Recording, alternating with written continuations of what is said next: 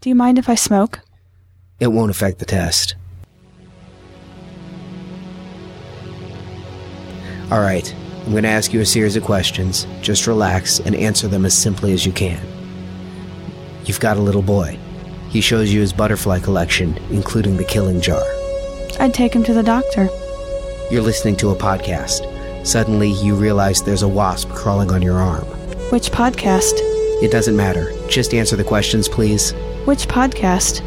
Um, now playing, the movie review podcast hosted by Stuart, Jacob, and Brock. The movie series being reviewed is the Philip K. Dick series, with such classic films as Blade Runner, Total Recall, and Minority Report. I go to nowplayingpodcast.com every Friday to download a new episode of the series. You hear a warning that these podcasts will be full of spoilers. I hit pause, watch the movie, and then listen to the podcast. You're reading a magazine. You come across a full page photo of a naked woman. Shh, with the questions. The podcast is starting.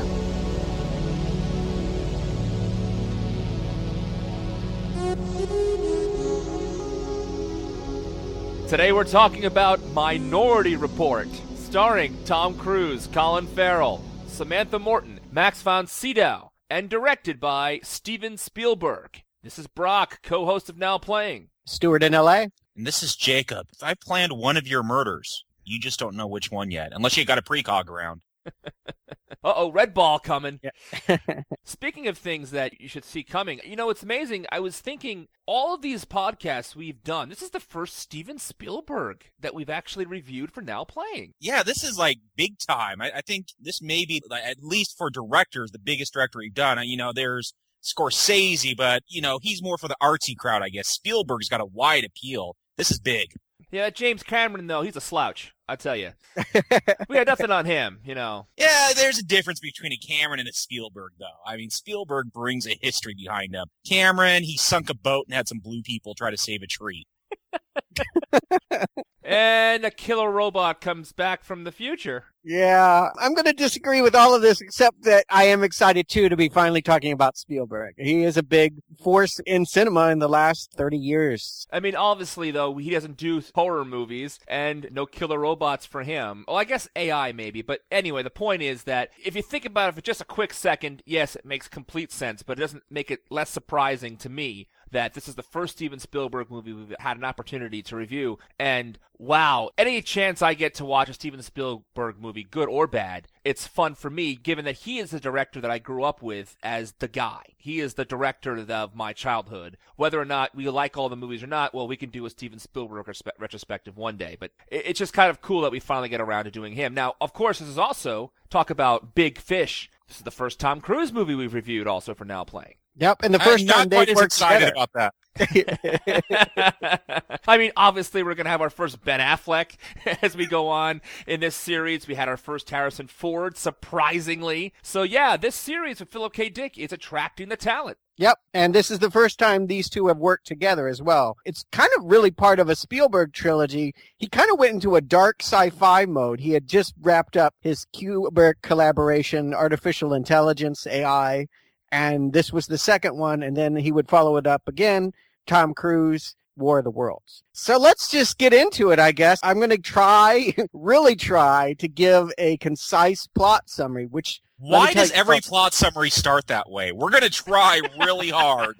because it must be a Philip K. Dick thing. Yes, it is. This one is dense. And I got to say, the Philip K. Dick story, you know I'm reading them all over at Books and Nachos, is far less intricate than this screenplay we got here. There are many more moving parts going on.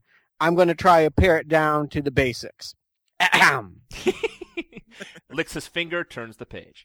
the year is 2054. Again with the freak. No, no. This is you'll be, We're should 20 be happy. years earlier than most Yeah. of our films. it's a huge change. It is. It's a relief. And the high murder rate in Washington, D.C. has dropped off to nothing. In the six years, a controversial program known as Pre-Crime has been running under Captain John Anderton, played by our megastar Tom Cruise. So basically, how it works is this. They've got a drug-induced trio of clairvoyants, who are also known as precogs. And they can identify future killers and victims in a vision they project to Anderton and his SWAT team, who then kind of sift through these projections with a magic glove and then race off to the crime scene and stop this horrible murder from happening before it even takes place. They collar the would be murderer and they go off to jail without having actually been the murderer. Now, there's some controversy in the public that people are being put away for things they don't actually ever do. But there are other people who are saying these psychics are infallible and godlike. So it's about to be put up for a, a whole debate. There's going to be a public vote for whether pre-crime should be implemented for the entire nation. Now that's really going to get these precogs working. I mean, they're already spitting gumballs out right and left, but I don't know how they would handle the whole country, but that's the plan. Anderton is a firm believer that pre-crime works.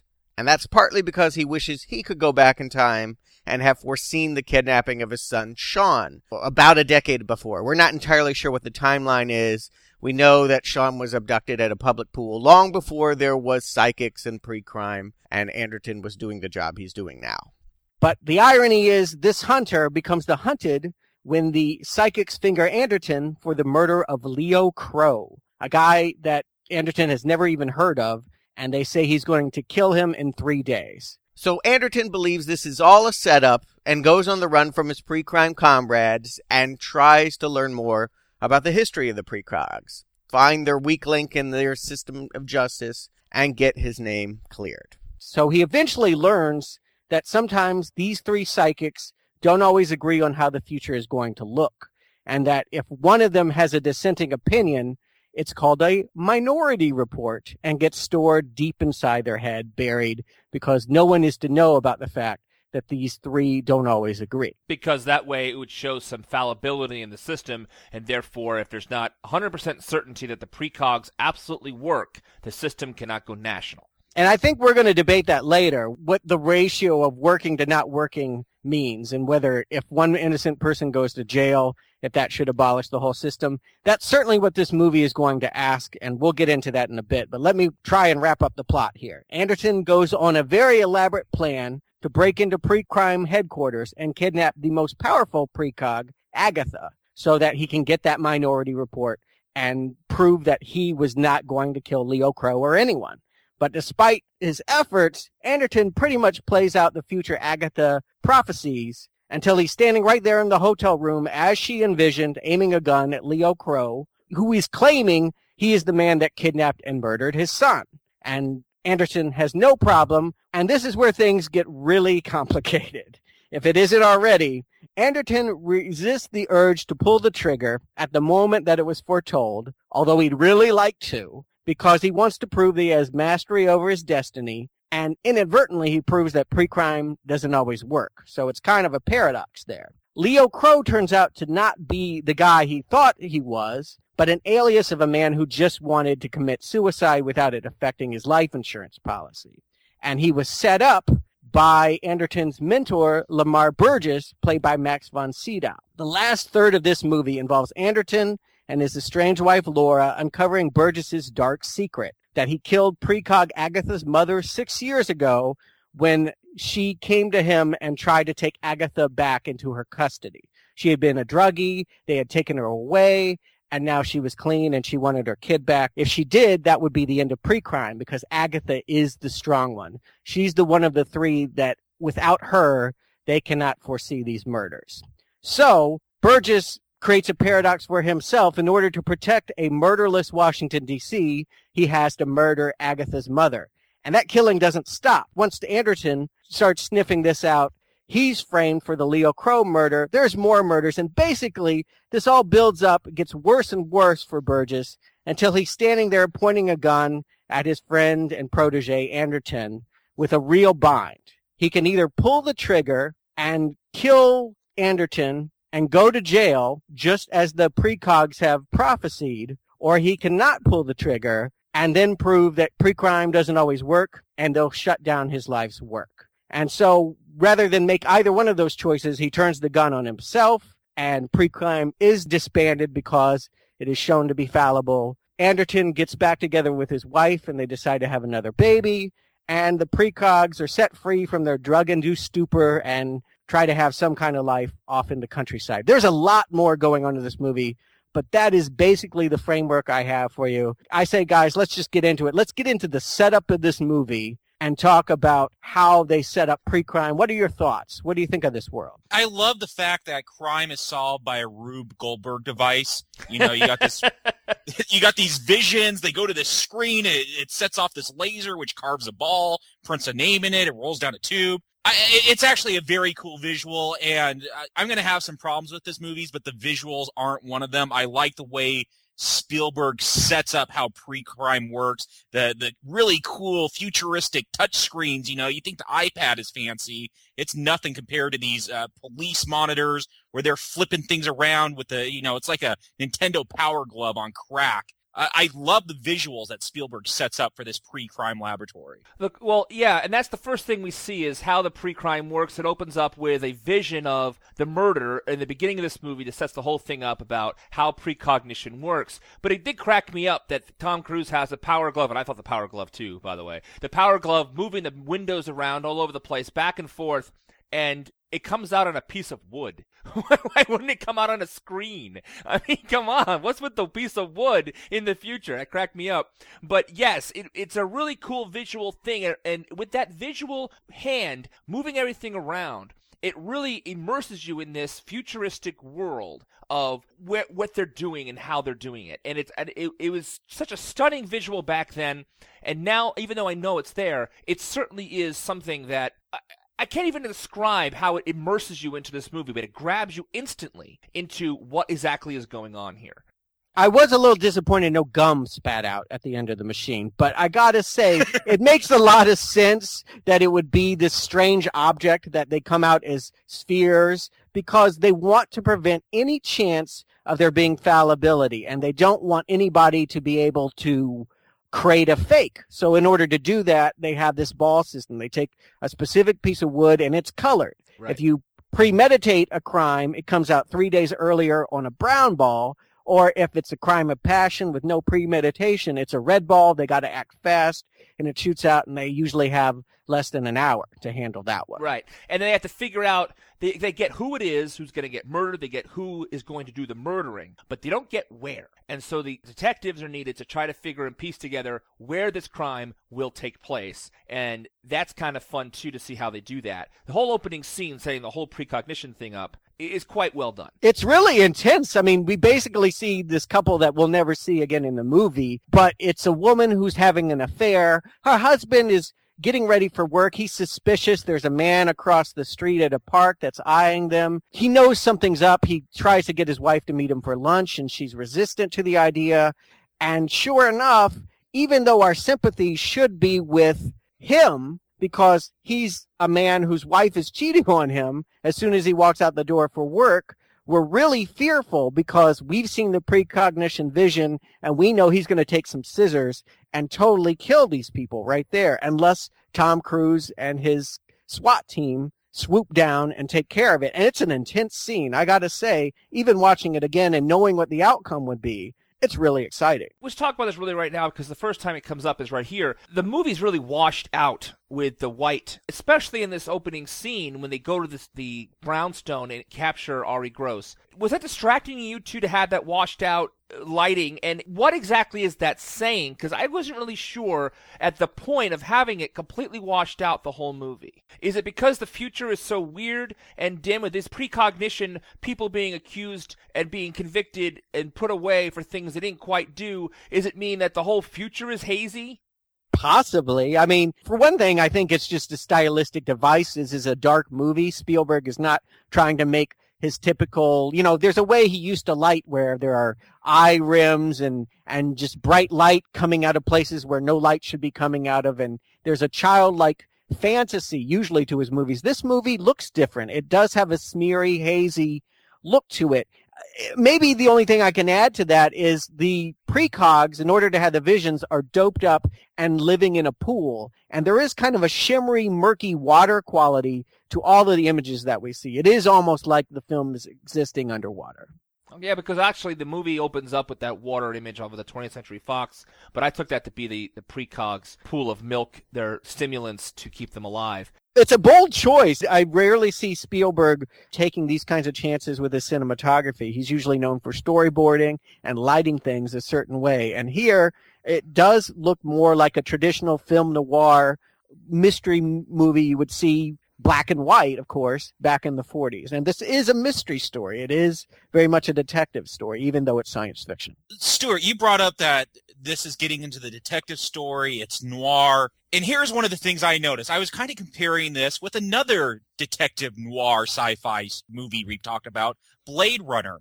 And talking about the intro, you know, just getting absorbed in this whole pre-crime lab and how they go about solving these crimes. I found that this movie overall, Spielberg does some world building here. There's a definite vision for the future that he has. But I found he was much tighter, much more concise than Ridley Scott was in Blade Runner, where Scott would spend, you know, literally minutes just showing people walking around with their glowing lightsaber umbrellas and riding bicycles. I felt Spielberg, he, he was doing something similar. You know, he would have these huge shots of these automated cars and these billboards that would address you as they read your uh, retinal scan.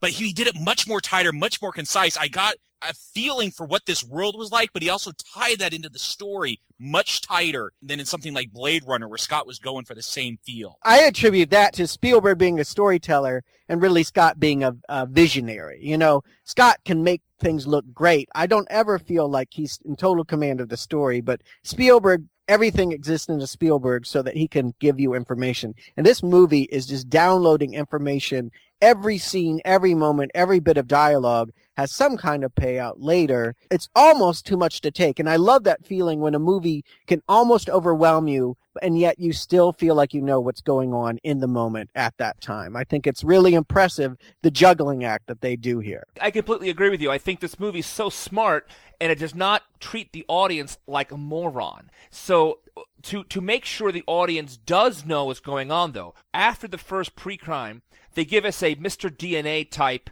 explanation of what pre-crime is with a commercial about pre-crime.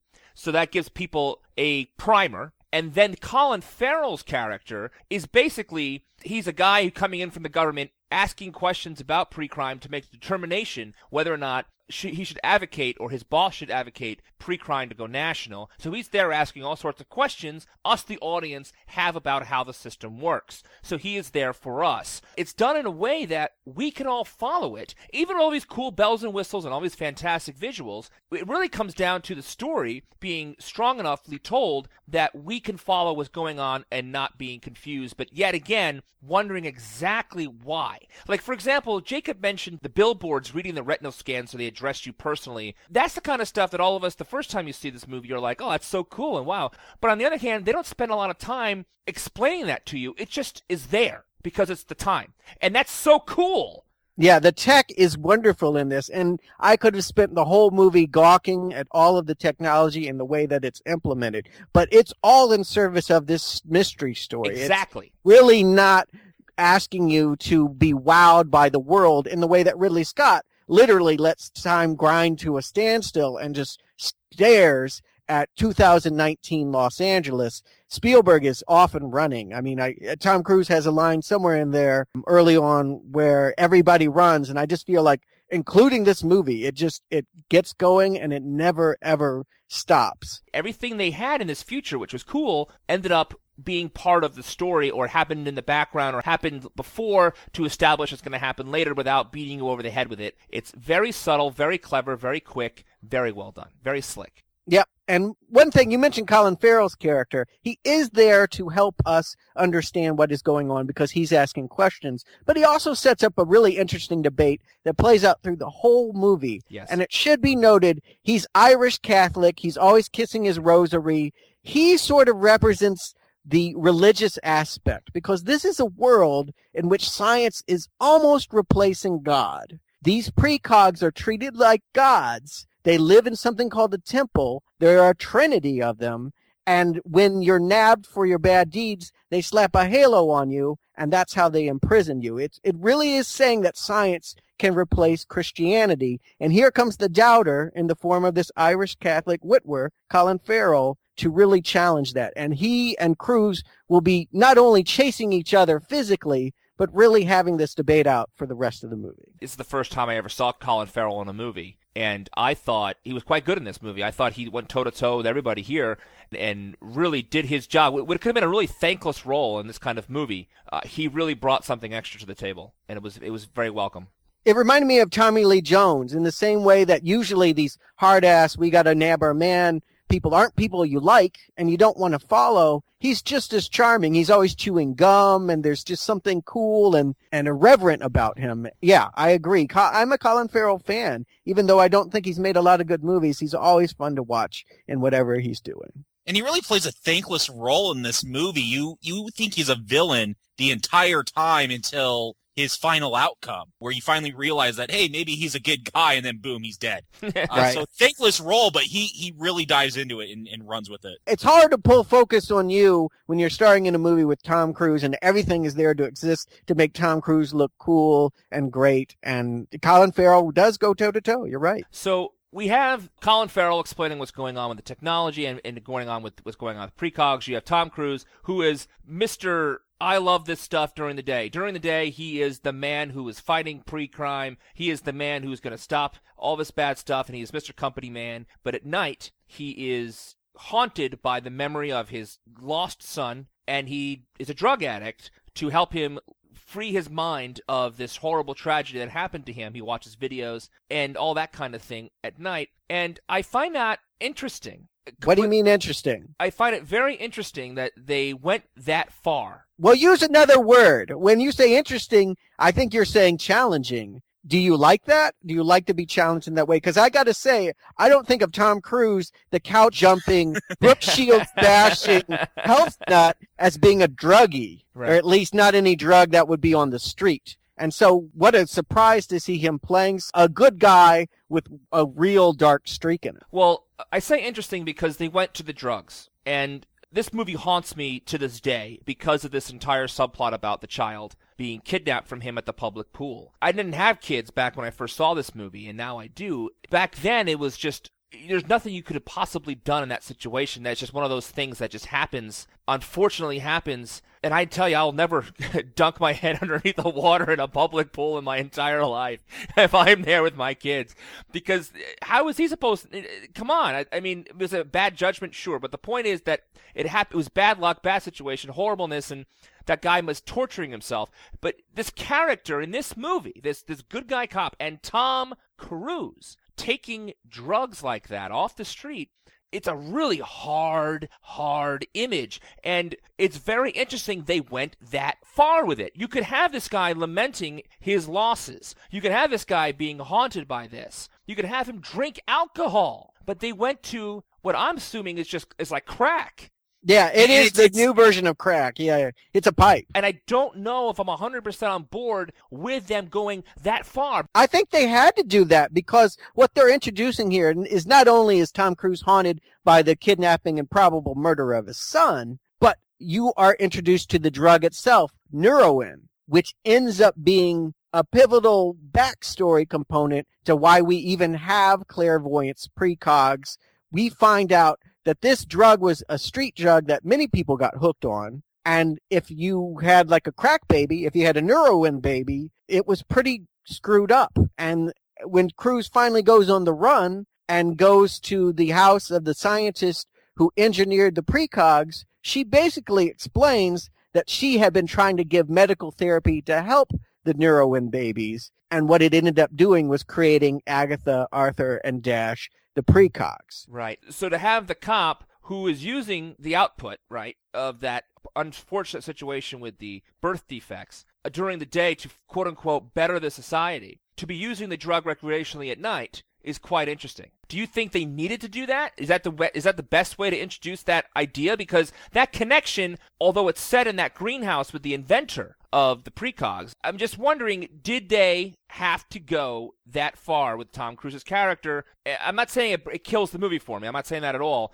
but it certainly is disturbing. And I'm wondering, you're saying they had to introduce it this way to introduce the drugs so we understand about the precogs? Because you could just told the story about the mothers having the drug problems, having the precogs as kids as a result, etc., etc. You didn't have to have the connection with the drugs. All I will say is this. The mayor of Washington, D.C., Marion Barry, was caught on videotape with a prostitute smoking crack and he got reelected. So I don't think DC has any problem with their superiors uh, using drugs and doing their jobs to govern. I like that they they went really well, not really dark, but they went pretty dark with Tom Cruise's character here. And that's not something I often associate with Spielberg. I, I think with his later films, he started getting darker, moved away from the whole E.T., Indiana Jones kind of thing, moving away from the black versus white, getting into more gray space. So I like that you have this tortured character.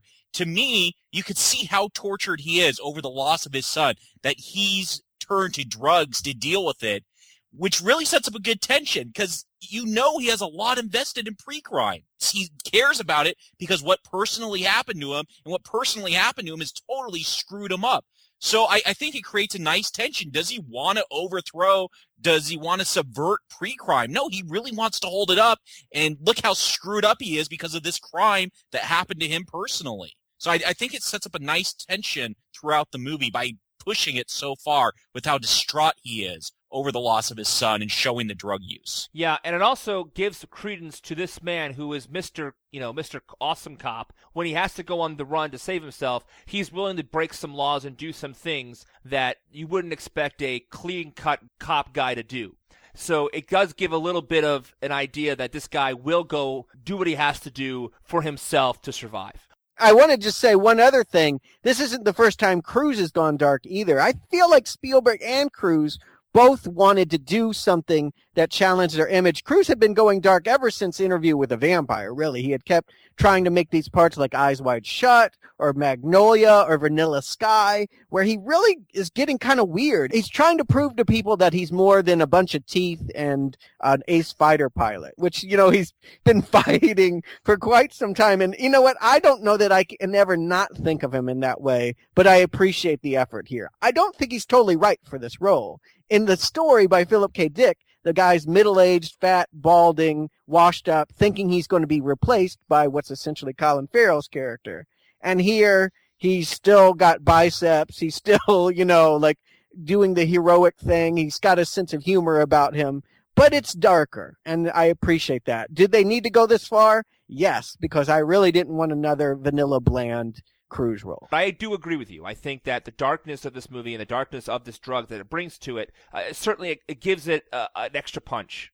And I, Spielberg is aware of that. He doesn't let it get too dark. I want to say, even though we're talking about the, the icky elements of the story and stuff that really are, are unnerving, once the chase gets going, once we're actually running, eh, some of this is pure Indiana Jones frivolity. I got to say, when they're doing that scene with the cars running up and down and he ends up jumping car to car and lands upside down in a yoga studio or when he's grabbing onto his uh, jetpack comrades and blowing through an apartment building and you know a kid's playing saxophone and it blows through his wall. All that stuff feels straight out of old spielberg 1981 raiders of the lost ark Oh, it totally does. I mean, there's a great scene where in there, Colin Farrell's chasing Tom Cruise in the, the car factory, this car manufacturing factory. And I actually even wrote futuristic Indiana Jones. You got Tom Cruise. He's got that weird, like, gun that you spin around to crank up and it shoots out pulse rays and he, he's hiding in this car as it's assembled and they, they're not sure if he made it through the assembly process and he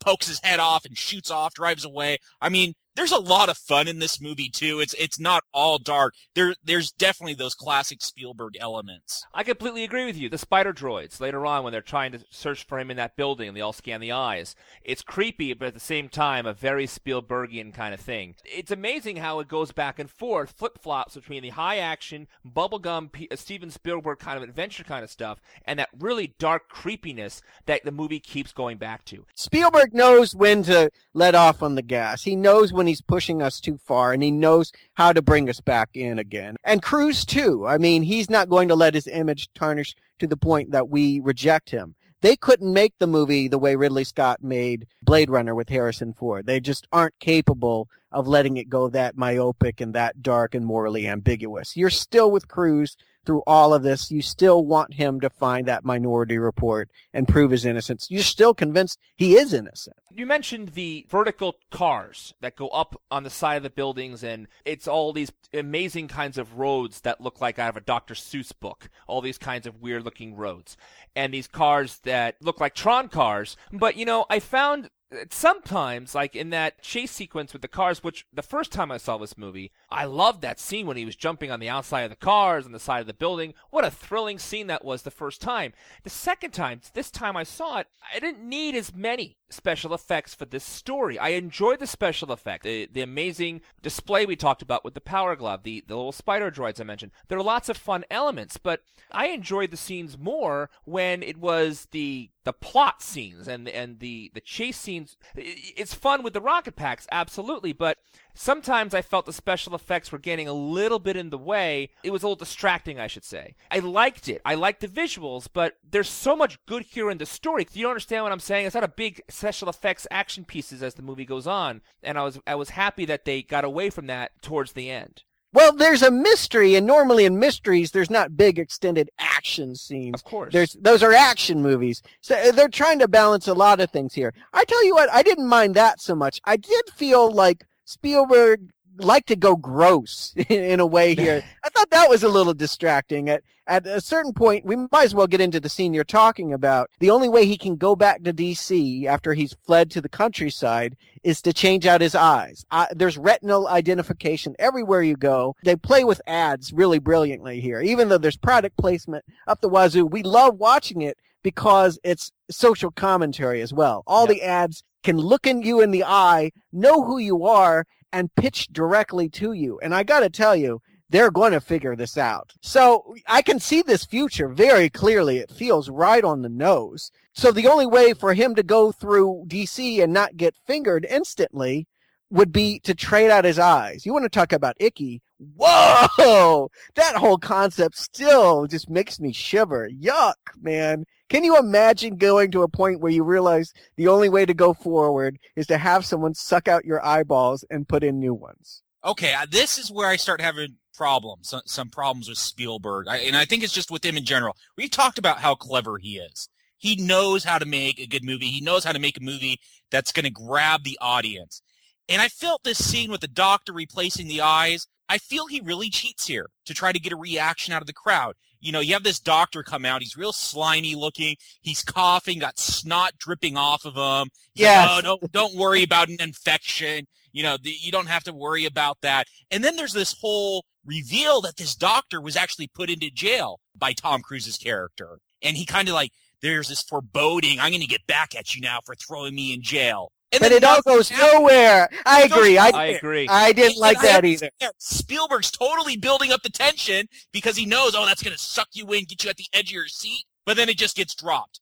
And that happens a few times in this movie where it really bugs me. I think Spielberg just, he thinks he's a little too clever and he doesn't respect the audience at certain points in this film. I agree with you on that one, Jacob. If there's one moment I could change in the whole movie, the one note that feels the most false, it's this scene. Why bring up something that's never going to play out? And really, we're trying to get to other things. There's enough going on here. You don't need to throw in another subplot, particularly a red herring subplot. Let's just get on with it. I mean, you could have ended it with never even seeing the doctor and having him do that whole Clockwork Orange eye thing. I don't know why they had to make it some kind of weird German Mengele mad scientist parody. It seemed a little over the top. And again, with the whole thing of you screwed me over, now he had an opportunity to, to get back at him, and he actually gives him a good operation. He actually leaves him a sandwich, and that was pretty gross as well later on. And it doesn't pay off at all. I completely agree. And then the whole thing in the building.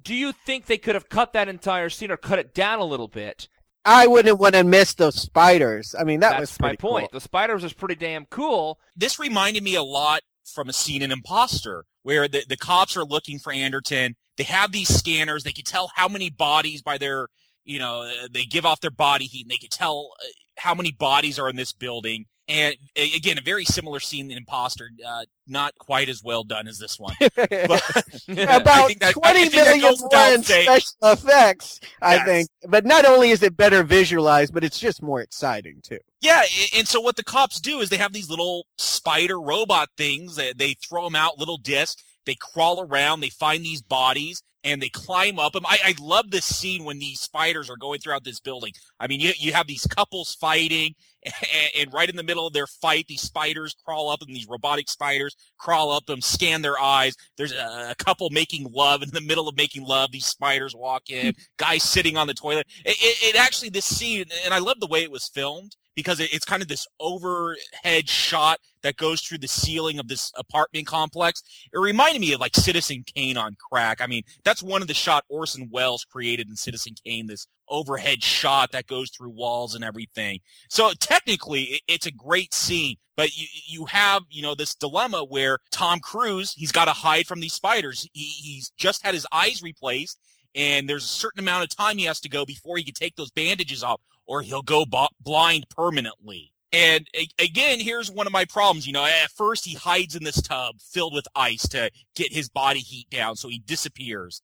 And of course, the, the spiders end up fighting him. They crawl up him. They lift the bandage up. They scan his eye, and then he doesn't go blind. right. Well, you know, I, I still, I'm with this scene. I'm going to defend this scene. You know how doctors recommend you don't jump into a pool until an hour after you, you eat because you'll cramp and you'll drown. Like, we all jumped in after 35 minutes, right? I mean, sometimes the prescribed amount of time for healing is not obeyed and everything does turn out okay. He was really close to having his eyes at the point where he knew he wasn't going to go blind. I can go with the fact that when they finally peel back the bandages and there's still five minutes left or whatever, it doesn't do permanent damage. Actually, I thought it was like six hours left. But my theory is, and this is the only reason I think the doctor thing is there, is that the doctor called the cops and told him he was there. And so he said, you got to wait 12 hours. And that way he had plenty of time to escape. So he wouldn't get busted for operating an illegal operation, and the cops would come and arrest this guy who got him. Now, I'm spinning this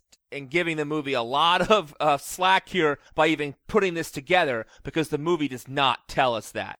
I like that, Brock. I never thought about that. And you're right. The cops just sort of show up to with show up out I of have- the blue. I have no idea how they know that he could be in this complex. They really act like they're doing this to every complex there is. They're just going from neighborhood to neighborhood and unleashing the spiders and having them ID everyone in the building. And maybe that is what they're doing, but I kind of like what you're saying. Maybe there is a payoff to having this evil doctor that was betrayed and sent to jail so long ago. And yeah, all you needed was a, like a him tipping off or like picking up a phone, and we would have got that point.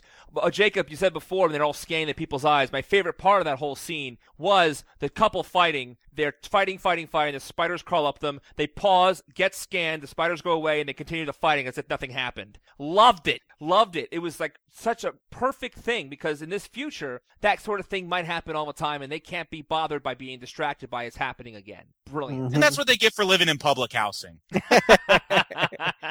Yeah, I'm sure that it's actually playing out to a very real, very current day attitude inner city Washington has towards police force where they can just barge in and take names and you know the drill and if you do what they say they'll probably leave you alone after they get what they want. And it does create this sort of idea of a not so great police state. This is where one of the moments where we feel like pre-crimes attitudes maybe do go too far. Maybe they do violate civil liberties we don't want them to. Yeah, this is a weird film because there's times where it feels like a definite dystopia with this these police just walking in and scanning people whoever they feel like, and at other times it feels like it's this great utopia. You know, they're they got rid of murder. You, you have these great shopping malls that know exactly what to sell you. It, it's a very weird dichotomy going on with this film, and I, I think it plays in to the theme. You know, what kind of world do you want? You could have one without murder, but there's a definite trade-off there. You might not know if the person's guilty. There's a rise in the police state. So I like that it plays with these these two opposite ends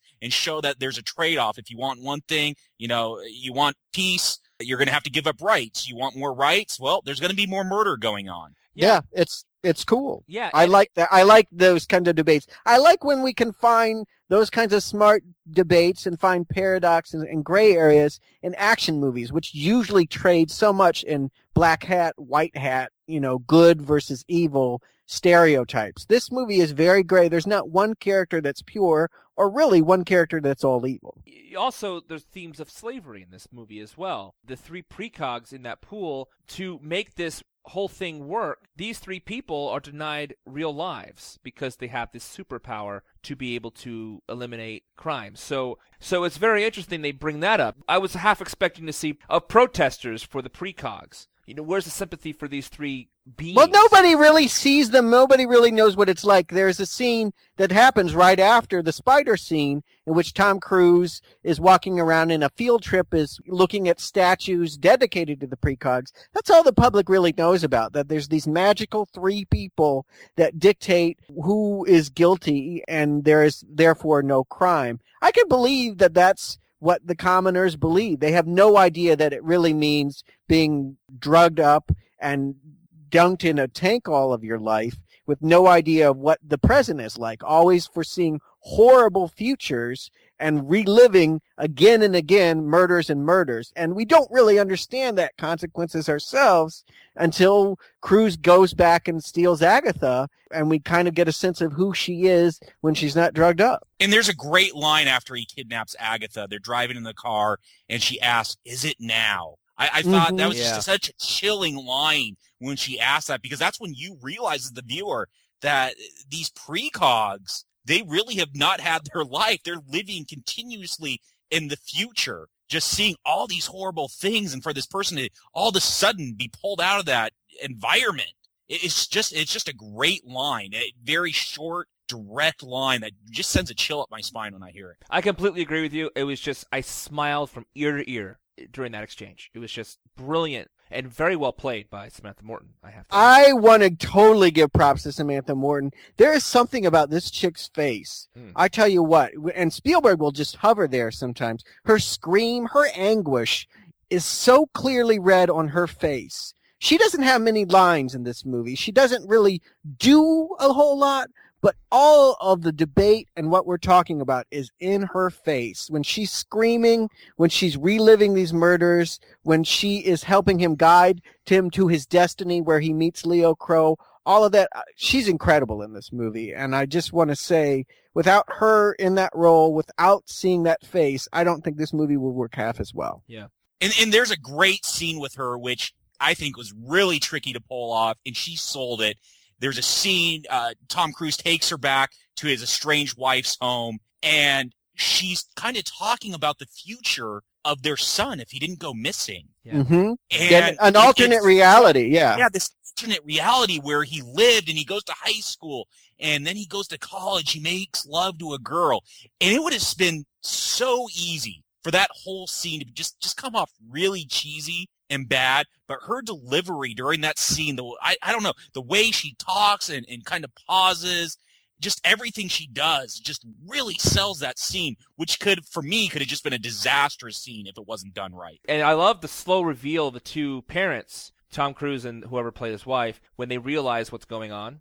And it's just, oh, it plays so beautifully. She is the 100% the reason why that scene works, and you're absolutely right. I bet you, though, if that scene didn't play, well, they, they would have had to cut it, because otherwise it, it could have really tanked the movie. Because if you didn't believe her in that situation right there, She's really the person that gets them back together. This, Oh, the, yeah. not only did the child go missing, but the divorce, you know, quickly followed. She hasn't really been seeing Anderton in all of this time. She's been living out in the countryside, trying to find some kind of peace and and reconcile the fact that their son is never coming back. And this is the woman that allows them to think about a life together again and, and to have a child again. It's an incredible scene. And Samantha Morton is the star, in my opinion, of this whole movie. I have my questions about whether there couldn't have been somebody than Tom Cruise in the role. I kind of would have liked to seen Russell Crowe, someone with a little more gruff, someone a little bit older, someone not afraid to go fat. Um, but Samantha Morton is perfect, and I, I loved every moment she's on camera. a fun scene in this movie is after the whole thing goes down with the would-be murderer, they escape through the shopping mall. Oh, such a great scene. And and so it starts off with them going in the shopping mall and the cops are after them. So she being a precog can tell what's going to happen. She tells him first, grab an umbrella. And so he grabs the umbrella, and you don't understand why he grabs the umbrella. It doesn't make any sense. He's grabbing the umbrella. And then she says, stand still. Stand still. Don't move. Why? Why? And she constantly just stands still. And why? Because at the right moment when the cops would see them, balloons block them. Brilliant. Then, as they, and then it's a throwaway joke as they're walking away from that, she stops a woman and says, don't go home. He knows. I mean, what a funny moment to have throw in there for no other reason but a gag. And then as they escape the, the mall, it starts to rain. And, so And he has the umbrella. He has the umbrella, and I'm like, what a payoff! Brilliantly executed, wonderfully directed, fantastically written, and it just shows you how clever this movie is because it has this amazing concept of what this this amazing concept of precogs and how to stop murder. But you know what? These precogs can come in handy in other situations too. They sure can, and that would that would get annoying if half the chase, if he had had her the whole time and she was doing all of it and he was doing none of the work, we might be like, this guy's kind of lazy. He's letting this precog do it all. But for this moment, because it's so short, because it comes right at the moment that we need it to, yeah, I love it. It it is great, and it leads us to this amazing moment of you are now facing your destiny. It leads him right to the scene in the hotel lobby. He sees th- uh, a billboard that he knows is present when he's in the room about to kill this man he's never heard of.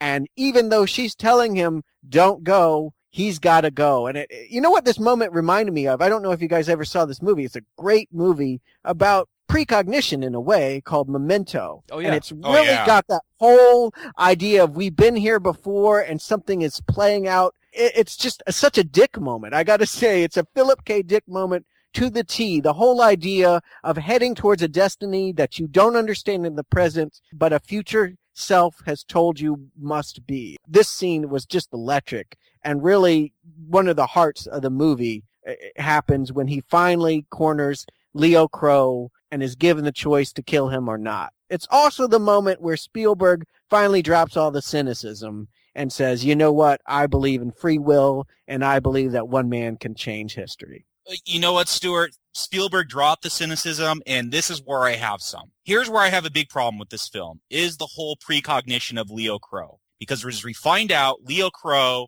was hired by Lamar Burgess as a way to set Anderton up to, to murder Leo and to kind of put him away because Anderton's discovering this secret uh, uh, Burgess is going around killing people, knocking them off to make sure pre-crime is successful. And, Right. and here's my problem: that whole vision, you know, when we when we see the initial uh, precognition and Tom Cruise discovers it, uh, Agatha's present. It's a paradox. If he would have never seen that vision, he would have never gone. He would have never set out on this path. That would that would have led to led to him meeting Leo Crow. But obviously, we know that Lamar hired Leo Crow to do this, but we never see that Lamar had a plan for Anderton to find Leo. If that Well- makes any sense. Well, I, I mean, I, I see a big hole here in the plot. I, I don't think it's a hole in the plot. I think it's things that we're to assume happen that we aren't shown. And let me just back up to say, just uh, just for our listeners to catch them up to speed, very early into the movie, I think only about 10 minutes in, uh, Anderton's hanging out by the tank. No one else is around. And Agatha pops out and says, can you see? She's haunted by the vision of the death of her mother. And nobody understands a that it's his mother or what who the real killer was. A John Doe went down for the crime, and really it's Anderton's mentor that's really responsible for it. And we'll talk about how he pulled that off at the end when we really get into that part of the movie. But that's the scene in which Tom Cruise begins to think something is up with this old murder. He begins to investigate what happens to this woman. And and even though they caught the criminal and she wasn't killed she's gone missing and they don't know who this killer really is. He goes the reason why this murder is set up is he goes to his boss. He goes to burgess to hash this out. He's like what do you think about this? There's a scene in their study where he talks about that. Well, and he, he goes to him and says Agatha's stream is missing. Two streams are there. Agatha's is missing, and he discuss and he asks the boss, "Hey, why is this missing?" And that tips off his boss that Right. Tom Cruise is investigating this, and that's when we find out about the minority reports because he keeps investigating it after he's accused of the murder on the ball, etc. But that tips Lamar off. And of course, Burgess cannot kill Tom Cruise. He can't kill him because the precogs will spit out a ball and that will be found out. So he has to set up a situation in which he knows Tom Cruise is going to go down for murder. And there's only one thing that can make Tom Cruise murder. Jacob, I agree with you. I thought that was a plot hole. How could he possibly have seen this murder take place in the precog thing without knowledge of that happening? It couldn't have happened. So uh, you're saying, Stuart, that with that conversation, Lamar realizes he has to set Tom Cruise up, so he puts the entire plan in motion for. He hire yes. But- he hires a suicidal man to pretend to be the one man that Anderton could not resist pulling the trigger on. And he sets that up by just by the act of hiring him and putting him there. That's enough for the precogs to know that it's going to happen and foretell of a destiny that Anderton plays right into. But the catalyst for him even showing up there is because he sees the murder on the screen from the precogs. So the the trigger for him to go on this whole journey that leads him to that point is a paradox, and that's the problem with it. No, it's not a paradox because what sets it in motion is not of Anderton's vision of him killing someone. It's the vision of Burgess killing Agatha's mother. That's what Well- sets it up. No, And here, Yes. in this, as I was as I was thinking about this, this is what I started thinking that Agatha. You, you find out early on, you talk about the scene where she says, Do you see? She jumps out and grabs Anderton. Do you see? And shows this the vision of the death of her uh, mother.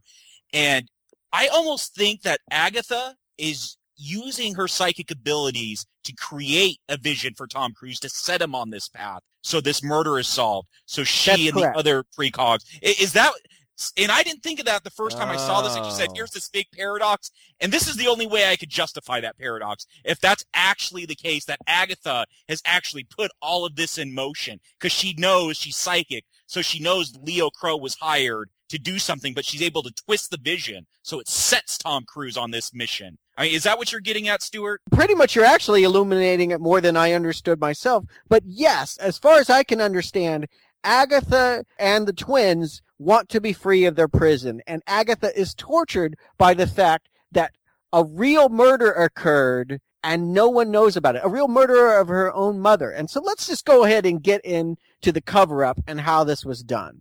Agatha's mother, Anne, was a druggie, as we've already established. She was hooked on the Neuroin and gave up her baby, and the baby was treated and developed cognitive abilities, and the whole idea of pre-crime was formed by Burgess. And just as they were about to get started, they were already had the unit out there and going and doing it. Here comes Anne, cleaned up and uh, ready to take custody again, wanting her daughter back, and probably not too happy to learn that she's bald and naked and stuck in a tank all day. So Burgess thinks it's worth one murder to end all other murders in DC. How he does it? He hires somebody to kill Anne. But of course, the SWAT team is going to stop them. They see those visions and they stop them. And so that vision, that never occurs. And even though Agatha keeps seeing that vision, they dismiss that as an echo. They talk about the idea that not only do they experience a future murder, they'll live it again and again like an echo, even after the potential murderer has been nabbed. So the brilliance of what Burgess does is he sets up a murder scene that gets thwarted and then does it exactly as it's been preconceived so that they'll think it's an echo when it, it is an entirely different murder with him as the perpetrator and Anne as the victim. It's kind of ingenious, although I'm still not sure why that wouldn't mean another ball with his name popping out on it. well, sure. Well, because they couldn't see his face, I guess. Well, Yeah. yeah. I think everyone just dismissed it. Maybe the ball did pop out, and they realized, oh wait, Yeah, he's the head of the thing. He could have been there and grabbed the ball when Yeah. no one was looking. But I then, mean, yeah, I'm right. willing to give him that one, but it's a very intricate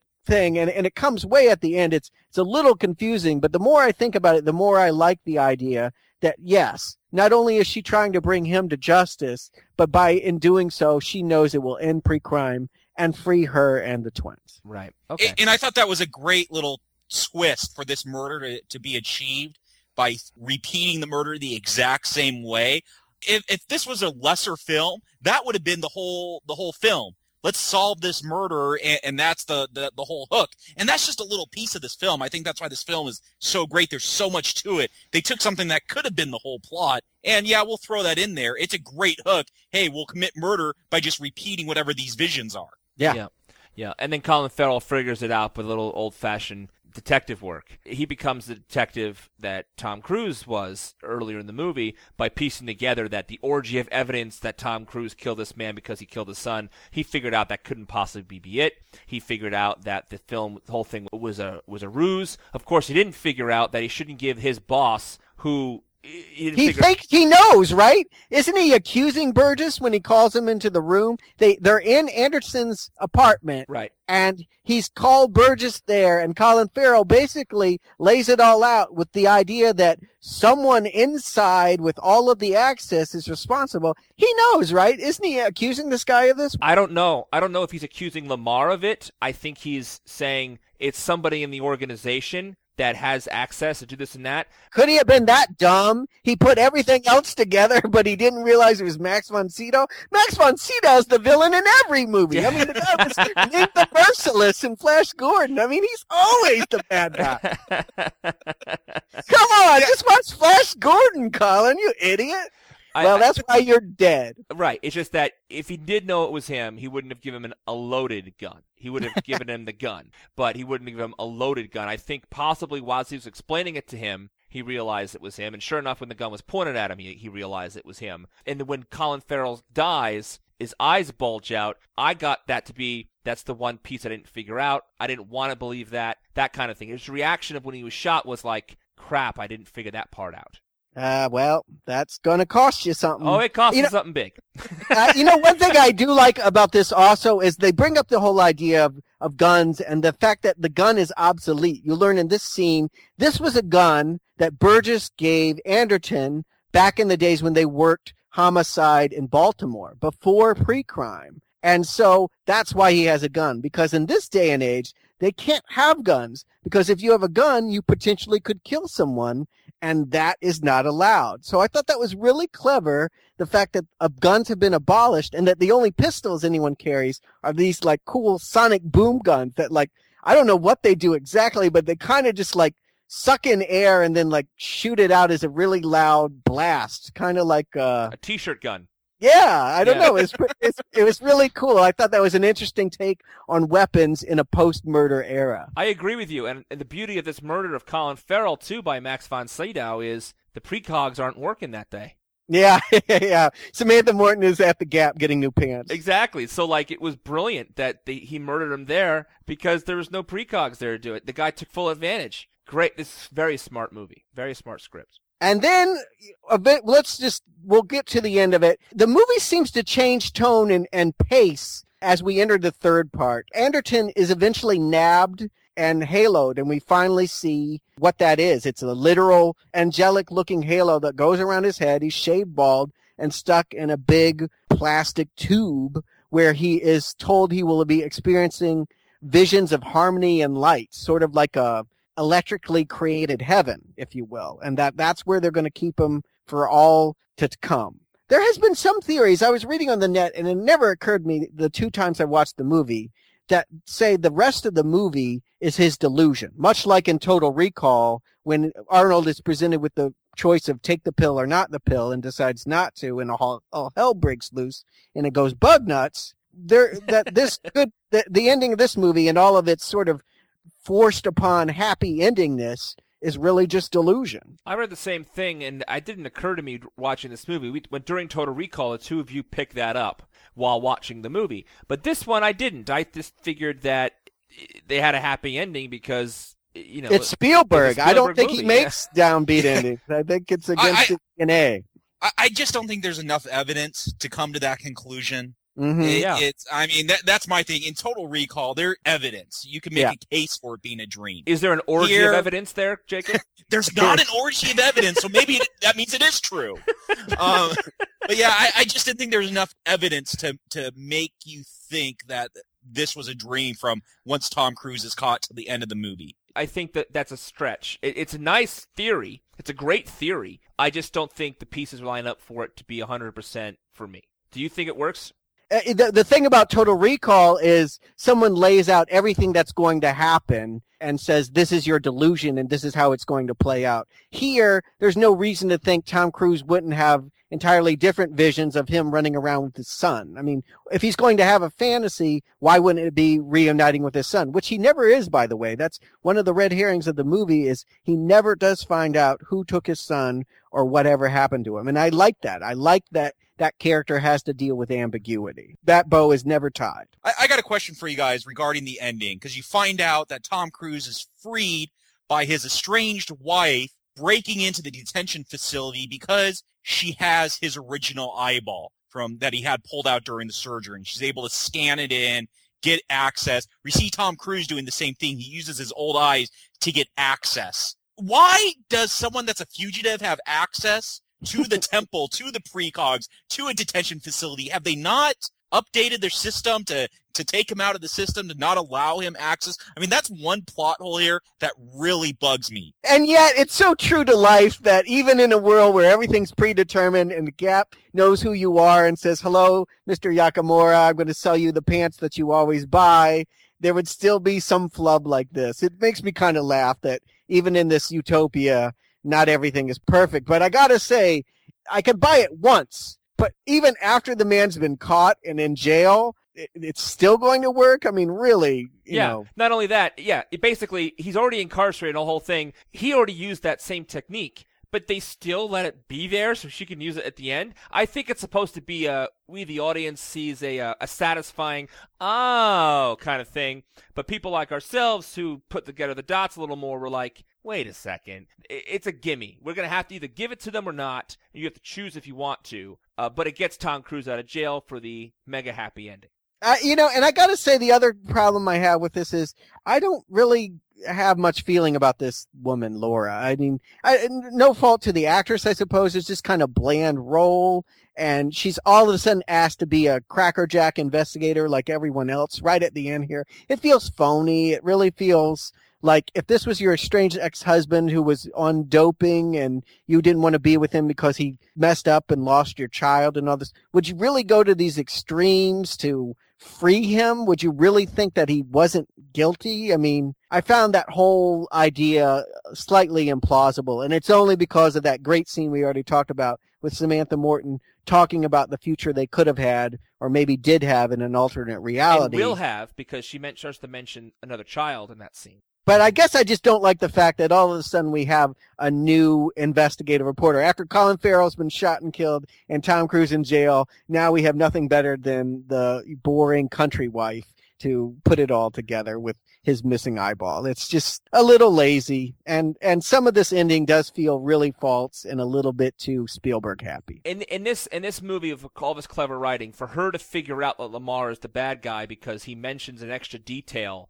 about the yeah. murder. We've seen that many times before. I, I, guess I've seen it so many times that I picked up immediately that he said the drowning when she never mentioned drowning. I've seen it too many times before, but of a whole movie that's full of clever writing and things connecting, how she figures the whole thing out and how that whole scene plays out, it kind of felt kind of bleh. I completely You know agree. what? Maybe this was a delusion in Tom Cruise's mind the more I think about it. Yeah, uh, well, would we been happy if it had ended with that. Would have been happy to know that Max von Sydow got away with it, that pre-crime is implemented, that murder has ended, but it cost us Tom Cruise. Uh, yeah, I You can live what? with that. I can live with it. If, yeah, yeah.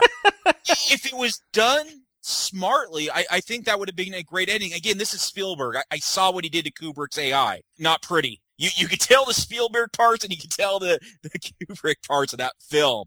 But I read that there was original prints of this film that at the very end, where it's showing the precogs, they've retired into the country, and it ends with the line, and murder has returned. And that that was pulled from Oh, the, they got, they needed to have that. That Yeah, it would have- There are consequences to those precogs being free, and even though that might be the right decision, even though it might have been wrong to enslave three people for the good of all of Washington D.C., we still need to understand the consequence. And that is damn right wrong that he pulled punches and didn't admit the fact that this was going to cost lives. This whole movie makes you think. I mean, this whole podcast talking about beyond the great special effects and things, we're talking about some serious issues here. And and I think that would have really put a nail in that coffin of, yeah, we're entertaining you here, people, but this is real. This is like a real something to think about, about what society needs to do and what the cost of that is. And it's very, it would have been a really nice statement if they put it on the end of this movie.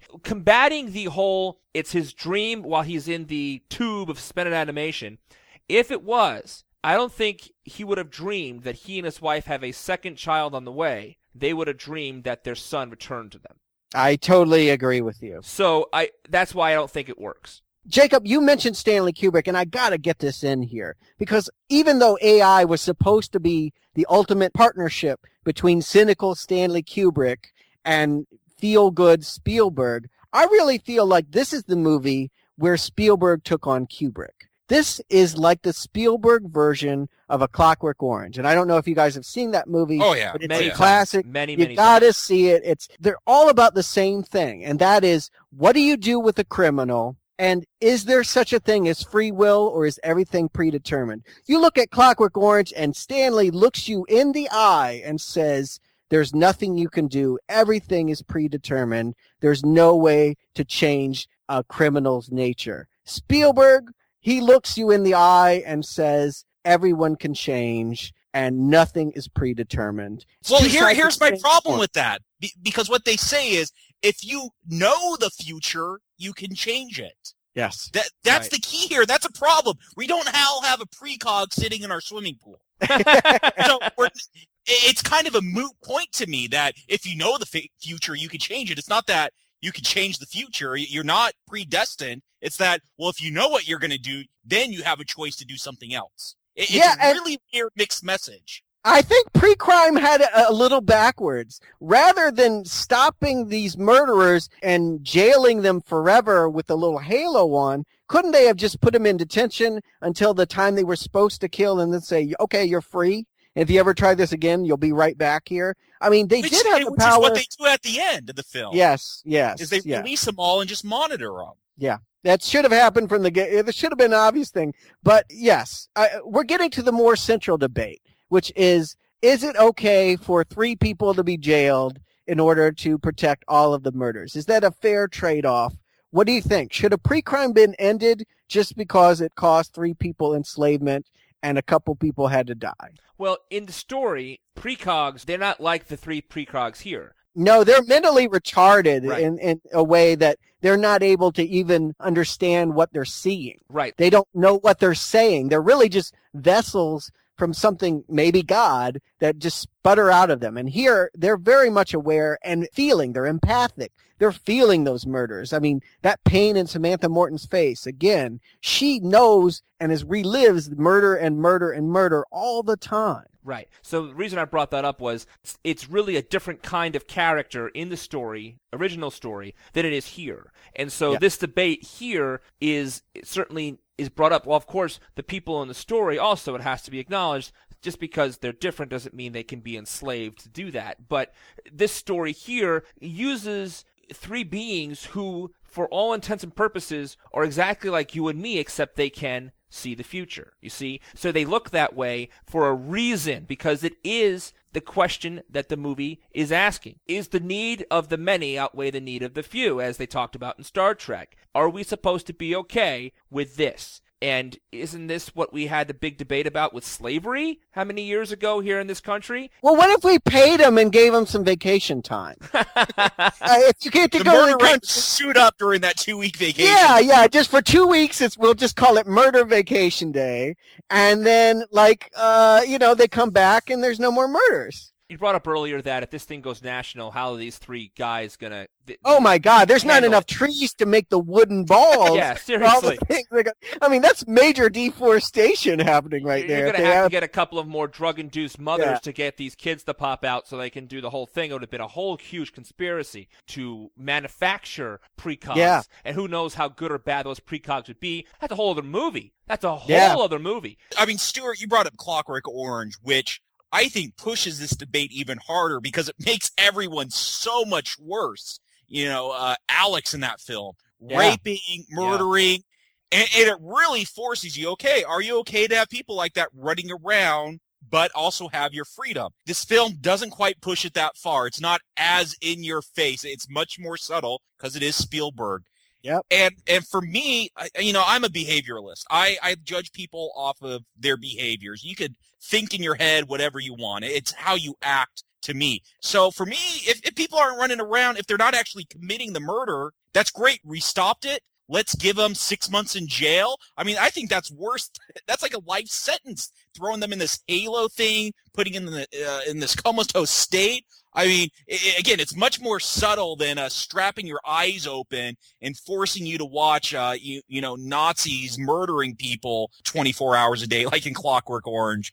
But I don't know. I, I don't think it's a good trade-off. I, Yeah. I'd rather I'd rather uh, play my odds on the murder uh, game. So, but you know, it's interesting you said that. We got the impression they locked them in those those cages, those those suspended animation cages, forever. We didn't get the impression they got locked up for a limited amount of time. No, they definitely make it clear it's for the, the forever. But wouldn't it have been interesting if they did release them after a certain amount of time? Because the thought of being put in those things could be enough for people to even rethink at the last minute. When Ari Gross is taken away in the beginning of the movie, don't do that to me, don't put that halo on me, I didn't do anything yet. He knew where he was going, he knew what was going to happen. The, the fear of that place did not stop him from wanting to commit that murder. You see what I mean? So Sure. it, it, it may not have been enough. But the central debate of this movie is is it okay to have these three people enslaved so the rest of us can live in a murder free society? And is it okay to imprison people for something they're thinking about doing or almost did before they got a chance to do it? Is it okay to give people jail time for something they intended to do but didn't actually do? My answer to that is no. If you can go to jail for something you were thinking, But it's not, it's more than a thought crime. It is a preconceived future. You have to believe that these psychics are never wrong. And the sad part about this movie is the Minority Report, the very title of the movie, ends up being kind of a red herring. We never actually deal with a case where the psychics disagree about what's going to happen. But we've definitely had ample evidence that what they could foresee for a future isn't always the case and that there is such thing as alternate realities. And given that knowledge, yeah, let's get rid of this system. If they're not 100% infallible, it doesn't work. And Right. certainly, I would rather have crime stopped, but I don't think that that means everyone gets jailed. I mean, the way I look at things is we're all capable of murder given the extremes of a circumstance. And so in that case, we're all guilty. We're all have sin, I suppose, if we want to bring it back to the Christian Right. definition of Okay. it. And so, given that as it may, I'd much rather see pre-crime stopping the circumstances that create murder than saying you're a bad person and slapping a halo on someone. And, and that's a that's a good way to say it. I, I think you're right. I, I think that these people had the intent to do so, not just thinking about doing it. I can think about eating a sandwich all I want, but right before I put it in my mouth, I'm going to do it. I'm going to eat this sandwich. So yeah, it's it's a little bit different. It goes a step further, but still, they didn't actually do it yet. So it's very interesting kind of moral ambiguity there. It's kind of an ethical thing to talk about. I, I mean, I think it's very relevant in our day. I mean, I, I don't want to turn this into uh, now politics, but I, I think this is a, a really relevant debate where you have certain factions, you know, the war that on terror, the whole war on Yeah. terror is predicated on the idea that if we do rendition and jail everyone that has a certain last name, then that's going to protect everyone else from a nuclear bomb going off. well, and not even getting into the war on terror, just smaller things where you certain people feel certain political parties are trying to intrude. I know up in the East Bay in Northern California where they really are all crazy. Berkeley is trying to ban McDonald's or fast food from selling toys in a Happy Meal because then it makes the kid want to eat junk food. And they're saying kids shouldn't eat junk food. It's going to make them fat. Which, yeah, I, I agree with that principle. We should all, you know, look like Tom Cruise, have a nice body. I would love if, love if I was in shape. But we got to learn to make our decisions at some point. So I think, you know, we talked about Screamers and Impostor not really tapping into anything relevant. And I think this movie definitely taps in to stuff that was going on at the times. I mean, this was a post 9-11 movie and stuff that's still going on today. I totally agree, and, and that would be my final thought on the matter. Is there's so much here we probably haven't even chewed on. We've chewed on a lot, and I think we're pretty much at the end here, but this movie is relevant and it should be seen. Yeah. Stuart, Jacob, do you recommend Minority Report? Stuart. Yes, I love this film and it feels great to be able to totally advocate a movie. I think they've done a tremendous job of taking the headiness that was Blade Runner and then with the fun and the thrills and the lowbrow humor of Total Recall and giving you the perfect pairing, the perfect mixture. It's going to appeal to both of those without being too much of one or the other. I think even though it's very similar to movies that have come before like Matrix and 12 Monkeys, I think it's better than all of them. I think this is a great movie. I think it's one of Spielberg's best. See the movie. Jacob. Stuart must have a precog because he just uh, stole my line. I, I think this movie, there's some uh, you know, Brock, you say gimmies. There's some plot holes that bug me. There's that whole paradox, which I, I came up for a fix for it. I don't know if I really believe in that fix, but if you could push past that stuff, this movie's getting at something deeper. And I was going to say the same thing as Stuart. You know, we talked about Blade Runner being way on the side, way too artsy, really pushing that extreme. And then Total Recall going way the other way, which is fun entertainment. And this really does find a middle ground. I don't think it's a perfect film but I definitely think it's a film worth watching. It's a film that's going to get you to talk to those, you know, you watched it with, debating real life politics, real life situations. And going back to Blade Runner, I think that's great art. It makes people converse and debate in real life. Yeah, of course, I definitely recommend this movie. And I'm going to just pipe in here one more time. We almost had this as Total Recall too. The original idea of this, I mentioned when we covered Total Recall, the sequel was going to be Arnold Schwarzenegger with the precogs on Mars doing what Tom Cruise does in this movie. And I'm so glad that it fell to different hands and became this film.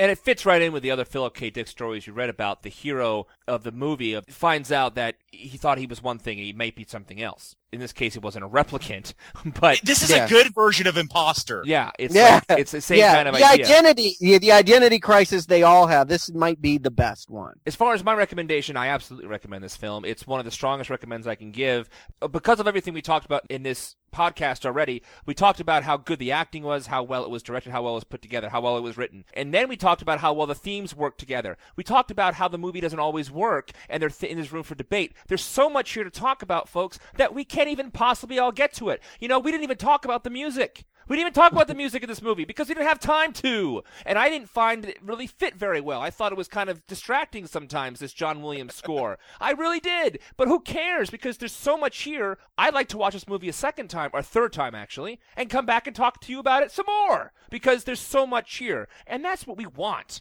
right? That's what we want from a good science fiction movie. I guess that's why we got the forums, where people can do that very thing. I hope they do, and they should do that. If there's a part of this movie that we didn't talk about, you wish we did, please go on the Now Playing forums. You can find a link on the homepage at nowplayingpodcast.com and give us your two cents, and we'll join the conversation with you, especially if it's something that we wish we mentioned on here now. This movie has so much to offer, and I think that, yeah, it's not a perfect movie. There are some holes. But you know what? It is, I think, the strongest movie we reviewed so far in this series, and I think it's a lot of fun to watch and it makes you think. And you know what? That's good movie making. So overall, absolutely watch this movie, folks. You won't regret it. If you haven't seen it before, you're in for a good treat. So again, uh, if you enjoyed this podcast, please go to iTunes and leave a positive review for us so other people like yourself can find us and they can listen to this review and all the other reviews that we have in this series at nowplayingpodcast.com in our archive section. You'll also find other series we've done like Terminator, Star Trek, Friday the 13th, Halloween, a whole bunch of different kinds of movie series, all there at nowplayingpodcast.com in the archive section. We're on Facebook. You can follow us there. All of us, actually, post now and then about things we've actually seen that week, little things here and there. It's an ongoing conversation over at Facebook. We're on Twitter. You can follow us there too join in the fun. Come in and join the conversation at Now Playing. And also, I don't want to forget to mention this because it's important. Stuart is reviewing all of these stories that these movies in the Philip K. Dick retrospective series we're doing here at Now Playing. He's reviewing all the short stories and all the novellas that these movies are based on at booksandnachos.com, our sister podcast over there at Venganza Media. So please check it out. It's at booksandnachos.com, all one word. And here's Stuart's review of The Minority Report by Philip K. Dick. Stuart, Jacob, it's been a fantastic discussion, and I really hope the next movie we talk about, Paycheck, will be just as lively a discussion. Uh, John Woo, John Woo, Uma Thurman, Ben Affleck. I, I don't think I need a precog to know where this one's going. I'm hoping for fun. I don't expect it to hit the heights and certainly not the intellectual capacity of what we just watched. But maybe it can be a fun B movie. I'd be okay if I it's just as much fun as Total Recall. I am wondering, since it's a John Woo movie and a Philip K. Dick story, I'm wondering if the doves will turn out to be replicants. Until next time, folks, we'll talk to you soon. Thank you for listening to this episode of Now Playing's Philip K. Dick retrospective series. Best mindfuck yet. You can find the other episodes of the Philip K. Dick retrospective series at nowplayingpodcast.com in the archive section, as well as our reviews of other classic movie series including Predator, Terminator, Star Trek, Rambo, The Karate Kid, A Nightmare on Elm Street, and many more. No doubt the precogs have already seen this. If you enjoyed this podcast, please leave us a positive review on iTunes. A link to our iTunes feed can be found at our website, nowplayingpodcast.com. You can also support Now Playing by making a donation using the donate button at the bottom of our homepage. Your donations help keep Now Playing on the air. We hope you enjoyed the ride. You can follow Now Playing on Facebook and Twitter, where the hosts post movie mini reviews as well as announcements of new episodes. Links to our social media pages can be found at nowplayingpodcast.com. Now Playing presents the Philip K. Dick Retrospective Series podcasts are edited by Jay. I've seen every possible ending here. None of them are good for you. The films discussed in this series are the intellectual property of their respective trademark holders, and no infringement is intended. The opinions expressed in this podcast are those of the individual hosts and may not reflect the opinions of Venganza Media Incorporated. The precogs are never wrong. But occasionally, they do disagree. Now Playing is copyright and trademark Venganza Media Incorporated, 2011, all rights reserved. Tom Cruise, War of the Worlds. Which, if we ever review that, will be the first Dakota Fanning movie we review for now playing. oh, I'm going to stop with that. I was just kidding. Uh, It's probably in keeping of Washington's long history that a cop would be using drugs. I mean, come on, the bitch set him up. It wasn't his fault. the spider droids later on when they're trying to search for him in that building and they all scan the eyes. It's creepy, but at the same time, a very Spielbergian kind of thing. They, I thought it was the batteries not included again. I'm like, did he? did they have a three picture deal with Spielberg? What is up with them thinking coming back? And these cars that look like Tron cars that really And drive themselves. Yeah, Johnny cabs. I, Um, I wish we had that now, driving on the LA freeway tonight. and pitch directly to you. And I got to tell you, they're going to figure this out. That is I- one Hasn't thing that is Facebook going already to done through. that? Yeah, pretty much. You're right, But Jacob. And that's and also the sequel will handle that when it's called America's Most Wanted. He'll start a whole TV show looking based on his kidnapping of his. hey, That's cops got a cameo in here. You I loved it. I loved it. I the same same theme song 50 years later. It was brilliant. It will still be on in 2054. I can tell you, they are not going to end that show ever, and we're not running out of criminals.